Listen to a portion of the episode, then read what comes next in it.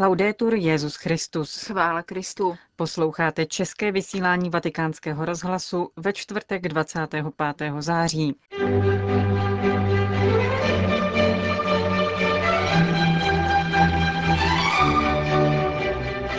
Aktuality z Vatikánu a ze světa a po nich vyprávění Andreji Hýblové o spolupracovnících svatého Pavla.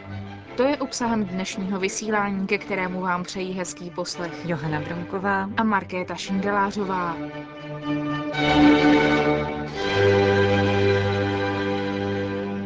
Zprávy vatikánského rozhlasu.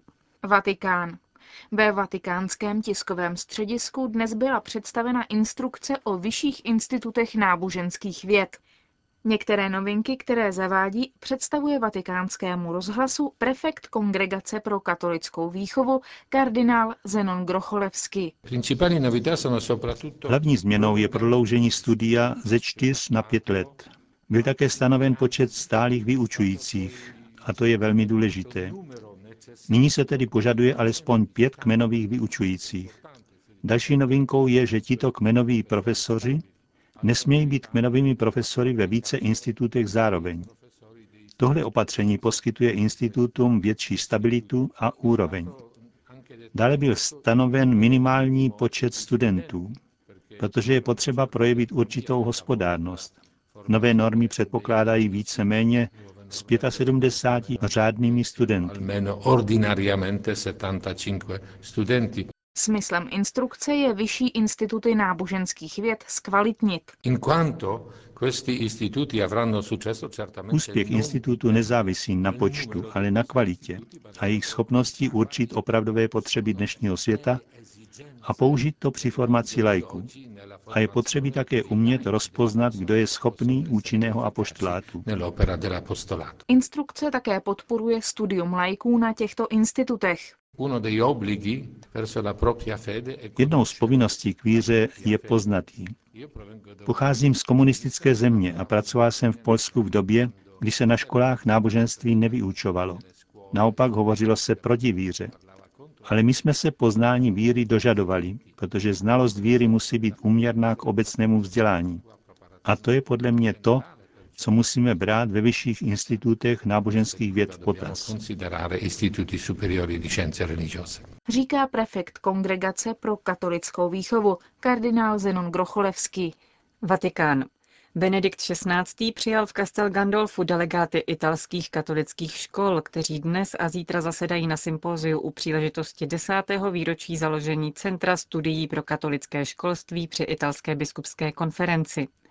Papež ve svém projevu ocenil práci centra a zmínil dokumenty italských biskupů, které zdůrazňují úzký vztah mezi hlásáním víry a podporou rozvoje lidské osobnosti. K tomu, aby katolické školství bylo oceňováno, musí být obecně znám jeho pedagogický záměr.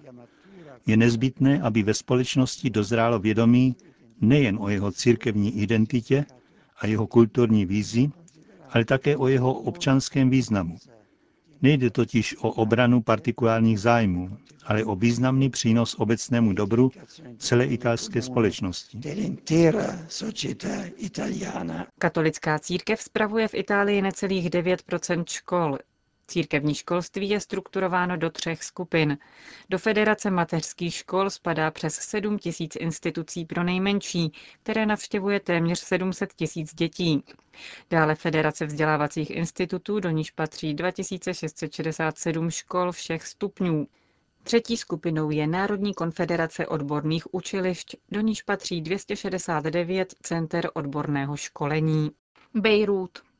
V Libanonu v úterý skončilo ekumenické mezinárodní setkání biskupů přátel hnutí Fokoláre. Účastnili se ho zástupci z 16 zemí, čtyř kontinentů a příslušící k 16 různým křesťanským církvím a společenstvím. Šlo už o 27. setkání tohoto typu.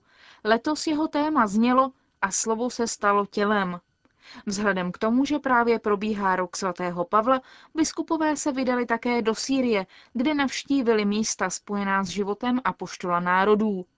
V Damašku také navštívili mešitu Omajady. V závěru setkání bylo také ohlášeno místo konání toho příštího. Při příležitosti pětistého výročí zveřejnění tezí Martina Lutera byl vybrán německý Wittenberg.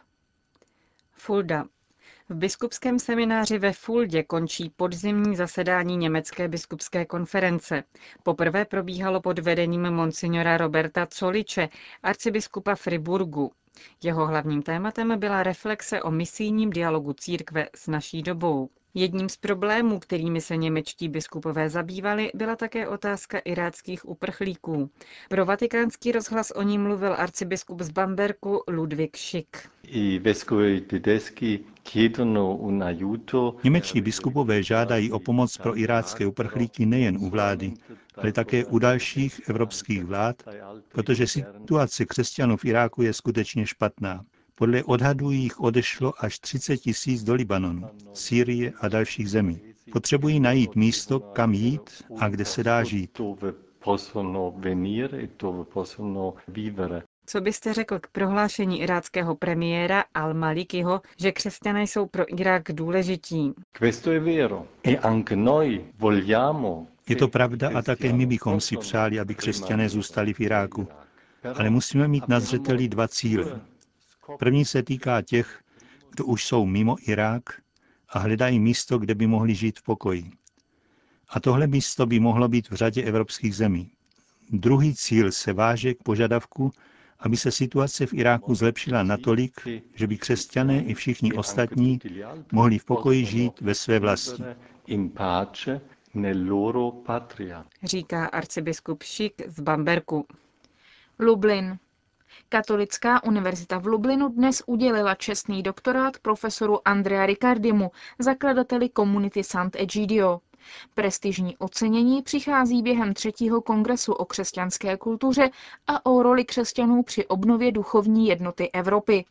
Čestný doktorát byl zároveň udělen monsignoru Tadeuši Kondruševičovi, arcibiskupovi Minsku, který až do loňského roku působil jako arcibiskup v Moskvě. V minulosti se tohoto ocenění Lublinské univerzity dostalo také k Jáře Lubichové a kardinálu Josefu Ratzingerovi. Vatikán. Doufám, že se protestanti vrátí k víře Martina Lutera, který by dnes cítil hluboký odpor ke všem liberálním proudům, řekl kardinál Kasper. Předseda Papežské rady pro jednotu křesťanů v rozhovoru pro Frankfurter Allgemeine Zeitung mluvil o katolicismu a protestantismu v souvislosti s takzvanou luterskou dekádou, která začala 21. září jako příprava na jubileum půl tisíciletí protestantismu. Německý kardinál připustil, že se katolíci mají od tohoto bývalého Augustiniána co naučit. Ačkoliv z něj zpětně katolíka nepředěláme, můžeme ho považovat za provokatéra a může nám být na mnoho způsobů cizí, přesto v něm lze objevit také sílu víry. Zvláště nebudeme-li na něj hledět z pozice jeho polemických spisů, ale na základě jeho hymnů a komentářů k Bibli, které jsou plné duchovní síly, řekl kardinál Walter Kasper.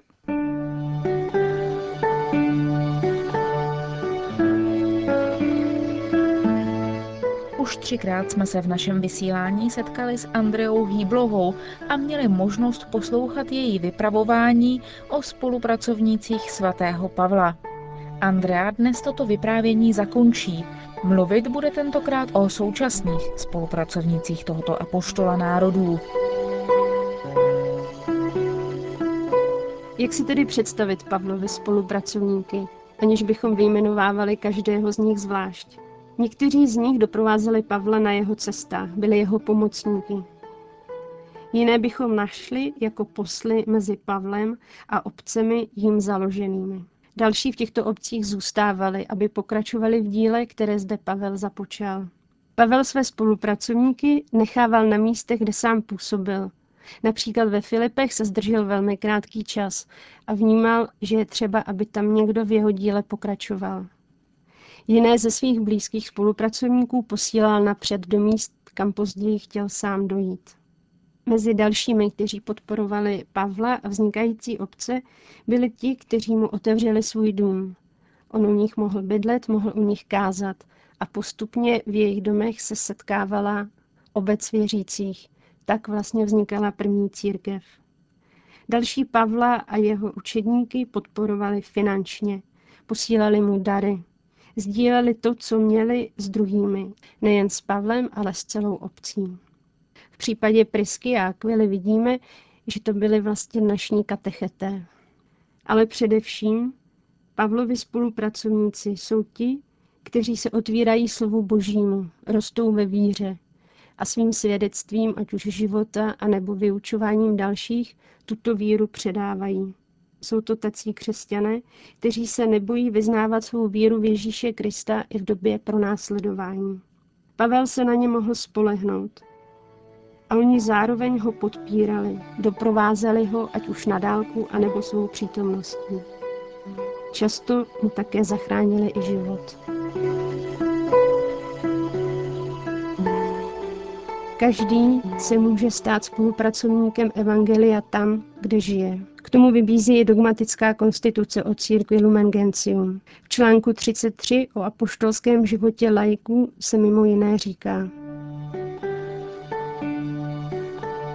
Lajci jsou povoláni zvláště k tomu, aby učinili církev přítomnou a činnou na těch místech a za těch okolností, kde se může stát solí země jenom jejich prostřednictvím.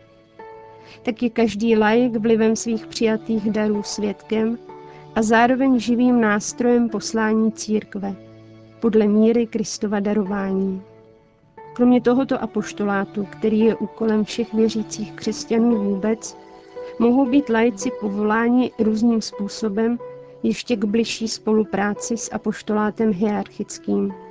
Podobně jako muži a ženy, kteří pomáhali apoštolu Pavlovi při hlásání evangelia a mnoho pracovali v pánu. Tak koncilní dokument z roku 1964. Ale daleko dříve, už na začátku 20. století, podobně přemýšlel blahoslavený Jakub Alberione. Ten ještě dříve, než založil všechny řeholní větve paulínské rodiny, po boku prvních bratří Paulínů a sester Paulínek založil Združení paulínských spolupracovníků. Chápal, že vedle těch, kteří se zasvěcují celým životem, může stát mnoho dalších, kteří si přejí spolupracovat. Jde o lajky, kteří věří v hodnotu paulínské spirituality, ačkoliv zůstávají ve svém stavu, jsou duchem a prací spojeni s celou paulínskou rodinou. Jsou její prodlouženou rukou. To je těmi, kteří se zapojují do šíření apoštolátů paulínské rodiny. Proto se snaží žít podle paulínské spirituality a spolu se svatým Pavlem touží hlásat evangelium všemi sdělovacími prostředky. Katechezí, zakládáním farních knihoven, vydáváním a distribucí knih, aktivní účastí v rozhlase a televizi, pořádáním tematických večerů, výstav, filmových setkání, tvorbou webových stránek, organizací různých vzdělávacích akcí a podobně. Samozřejmě se podílí i modlitbou, zvláště za sdělovací prostředky a za všechny v nich působící.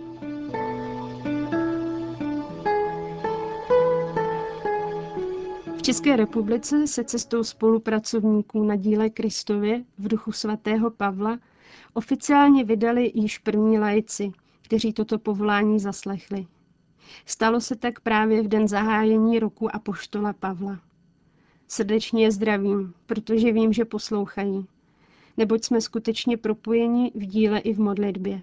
Bohu díky za ně, když se stanou opravdovými spolupracovníky na díle Kristově. A spolu s vámi všemi posluchači se chci rozloučit slovy Apoštola Pavla. Těm, co se lopotí při šíření Evangelia, spolu se mnou. A jejich jména jsou zapsána v knize života. Milost Pána Ježíše Krista buď s vámi.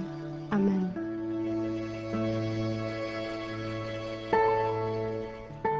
Slyšeli jste čtvrtou a poslední část vyprávění Andrej Hýblové o spolupracovnících svatého Pavla. Končíme české vysílání vatikánského rozhlasu. Chvála Kristu. Laudetur Jezus Christus.